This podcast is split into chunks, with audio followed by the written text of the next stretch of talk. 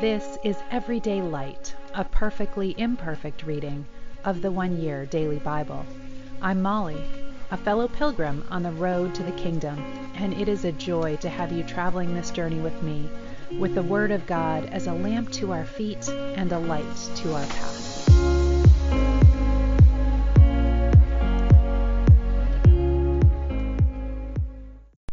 Welcome. This is the One Year Bible reading for April 11th, and we begin today in Joshua, the beginning of chapter 3, where the spies have just returned and given Joshua their report from Jericho. Early the next morning, Joshua and all the Israelites left Acacia Grove and arrived at the banks of the Jordan River, where they camped before crossing. Three days later, the Israelite officers went through the camp, giving these instructions to the people. When you see the Levitical priests carrying the Ark of the Covenant of the Lord your God, move out from your positions and follow them. Since you have never traveled this way before, they will guide you. Stay about half a mile behind them, keeping a clear distance between you and the ark. Make sure you don't come any closer. Then Joshua told the people, Purify yourselves, for tomorrow the Lord will do great wonders among you. In the morning, Joshua said to the priests, Lift up the ark of the covenant and lead the people across the river. And so they started out and went ahead of the people.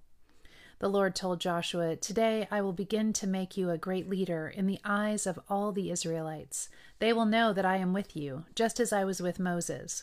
Give this command to the priests who carry the Ark of the Covenant. When you reach the banks of the Jordan River, take a few steps into the river and stop there.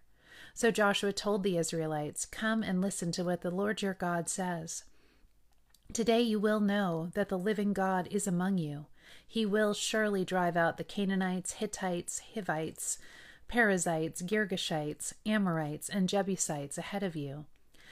Look, the ark of the covenant, which belongs to the Lord of the whole earth, will lead you across the Jordan River. Now choose twelve men from the tribes of Israel, one from each tribe. The priests will carry the ark of the Lord, the Lord of all the earth. As soon as their feet touch the water, the flow of water will be cut off upstream, and the river will stand up like a wall. So the people left their camp to cross the Jordan, and the priests who were carrying the Ark of the Covenant went ahead of them. It was harvest season, and the Jordan was overflowing its banks.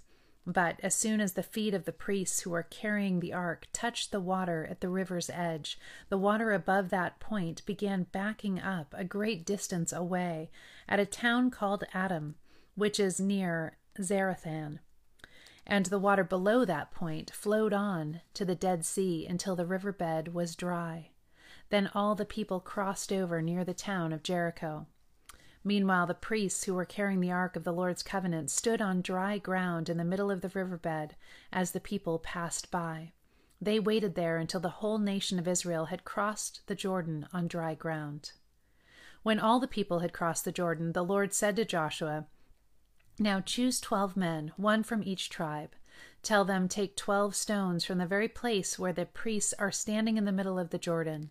Carry them out and pile them up at the place where you will camp tonight. So Joshua called together the twelve men he had chosen, one from each of the tribes of Israel. He told them, Go into the middle of the Jordan, in front of the ark of the Lord your God. Each of you must pick up one stone and carry it out on your shoulder, twelve stones in all, one for each of the twelve tribes of Israel. We will use these stones to build a memorial. In the future, when your children will ask you, what do these stones mean? Then you can tell them they remind us that the Jordan River stopped flowing when the Ark of the Lord's covenant went across. These stones will stand as a memorial among the people of Israel forever. So the men did as Joshua had commanded them. They took twelve stones from the middle of the Jordan River, one for each tribe, just as the Lord had told jo- Joshua. They carried them to the place where they had camped for the night and constructed the memorial there. Joshua also set up another pile of twelve stones in the middle of the Jordan, at the place where the priests who carried the Ark of the Covenant were standing, and they are there to this day. The priests who were carrying the ark stood in the middle of the river until all the Lord's commands that Moses had given to Joshua were carried out. Meanwhile, the people hurried across the river bed, and when everyone was safely on the other side, the priests crossed over with the ark of the Lord as the people watched. The armed warriors from the tribes of Reuben, Gad, and the half tribe of Manasseh led the Israelites across the Jordan, just as Moses had directed. These armed man, men, about 40,000 strong, were ready for battle, and the Lord was with them as they crossed over to the plains of Jericho. That day the Lord made Joshua a great leader in the eyes of all the Israelites, and for the rest of his life they revered him as much as they had revered Moses. The Lord had said to Joshua, Command the priests carrying the Ark of the Covenant to come up out of the riverbed. So Joshua gave the command. As soon as the priests carrying the Ark of the Lord's covenant came up out of the riverbed, and their feet were on high ground, the water of the Jordan returned and overflowed its banks as before. The people crossed the Jordan on the tenth day of the first month. Then they camped at Gilgal, just east of Jericho. It was there at Gilgal that Joshua piled up the twelve stones taken from the Jordan River. Then Joshua said to the Israelites, In the future your children will ask, What do these stones mean? Then you can tell them, This is where the Israelites crossed the Jordan on dry ground. For the Lord your God dried up the river right before your eyes, and he kept it dry until you were all across. Just as he did at the Red Sea, when he dried it up until we had all crossed over. He did this so all the nations of the earth might know that the Lord's hand is powerful, and so you might fear the Lord your God forever. Luke chapter 14, beginning in verse 7. When Jesus noticed that all who had come to dinner were trying to sit in the seats of honor near the head of the table, he gave them this advice When you are invited to a wedding feast, don't sit in the seat of honor what if someone more, who is more distinguished than you has also been invited? The host will come and say, Give this person your seat. Then you will be embarrassed and you will have to take whatever seat is left at the foot of the table. Instead, take the lowest place at the foot of the table. Then, when your host sees you, he will come and say, Friend, we have a better place for you. Then you will be honored in front of all the other guests. For those who exalt themselves will be humbled, and those who humble themselves will be exalted. Then he turned to his host. When you put on a luncheon or a banquet, he said, don't invite your friends, brothers, relatives, and rich neighbors, for they will invite you back, and that will be your only reward. Instead, invite the poor, the crippled, the lame, and the blind. Then, at the resurrection of the righteous, God will reward you for inviting those who could not repay you. Hearing this, a man sitting at the table with Jesus exclaimed, What a blessing it will be attend- to attend a banquet in the kingdom of God. And Jesus replies with a parable. And I wanted to give you a little bit of background about this parable because I think it's unhelpful as we're reading it. In ancient days, it was customary to send two invitations to a party the first to announce the event, and the second to tell the guests that everything was ready. The guests in Jesus' story insulted the host by making excuses when he issued the second invitation. In Israel's history, God's first invitation came from Moses and the prophets, the second came from his son. The religious leaders accepted the first invitation. They believed that God had called them to be his people, but they insulted God by refusing to accept his son. Thus, as the master in the story sent his servant into the streets to invite the needy to his banquet, so God sent his son to the whole world of needy people to tell them that God's kingdom had arrived and was ready for them. So Jesus replies with this story A man prepared a great feast and sent out many invitations. When the banquet was ready, he sent his servant to tell the guests, Come, the banquet is ready. But they all began making excuses. One said, I have just bought a field and must ex- inspect it. Please excuse me. Another said, I have just bought five pairs of oxen and I want to try them out. Please excuse me. Another said, I now have a wife, so I can't come. The servant returned and told his master what they had said. His master was furious and said, Go quickly into the streets and alleys of the town and invite the poor, the crippled, the blind, and the lame. After the servant had done this, he reported, There is still room for more. So his master said, Go out into the country lanes and behind the hedges, and urge anyone you find to come, so that the house will be full. For none of those I first invited will get even the smallest taste of my banquet. A large crowd was following Jesus. He turned around and said to them, If you want to be my disciple, You must hate everyone else by comparison your father and mother, wife and children, brothers and sisters, yes, even your own life. Otherwise, you cannot be my disciple. And if you do not carry your own cross and follow me, you cannot be my disciple. But don't begin until you count the cost.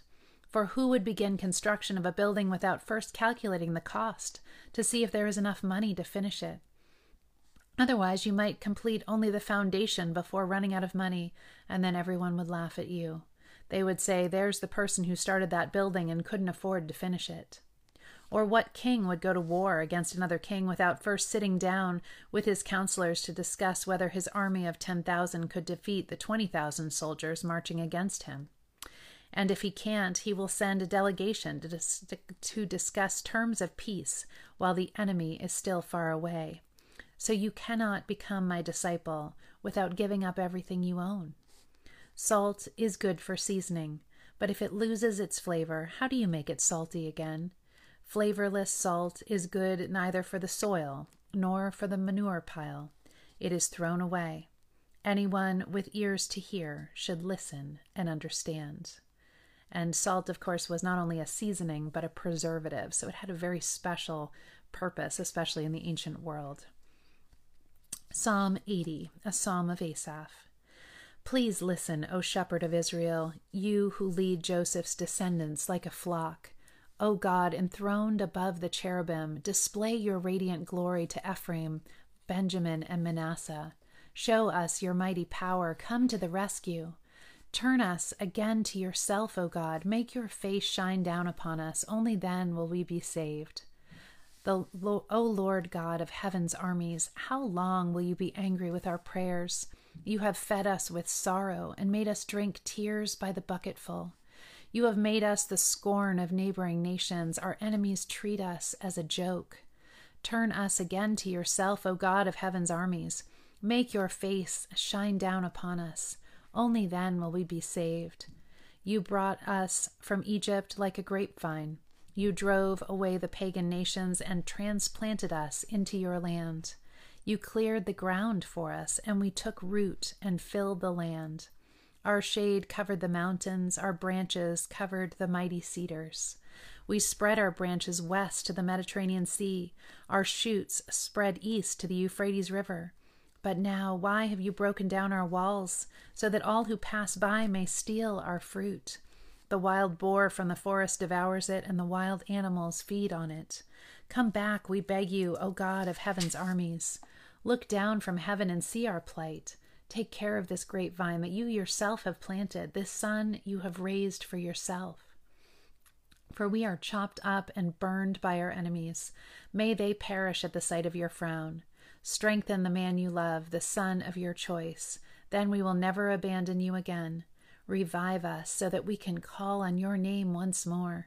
Turn us again to yourself, O Lord, God of heaven's armies. Make your face shine down upon us. Only then will we be saved. Lazy people, oh, sorry, this is Proverbs 12, 27, and 28. Lazy people don't even cook the game they catch, but the diligent make use of everything they find. The way of the godly leads to life, the path that path does not lead to death. And to end, I have a blessing for you, and it comes from Psalm 95, verses 1 and 2. Come, let us sing for joy to the Lord. Let us shout aloud to the rock of our salvation. Let us come before him with thanksgiving and extol him with music and song. May you awaken the divine power of a grateful heart. May you know there's victory in praise and breakthrough in thanksgiving. When you stomp your feet, raise your hands, and sing a song of praise, the enemy scurries away, covers his ears, and his plans come to nothing. With God on your side, you have all you need to win your battles and grow in love. Sing a song of praise today, even while you wait for your breakthrough. A blessed day to you. Love you all.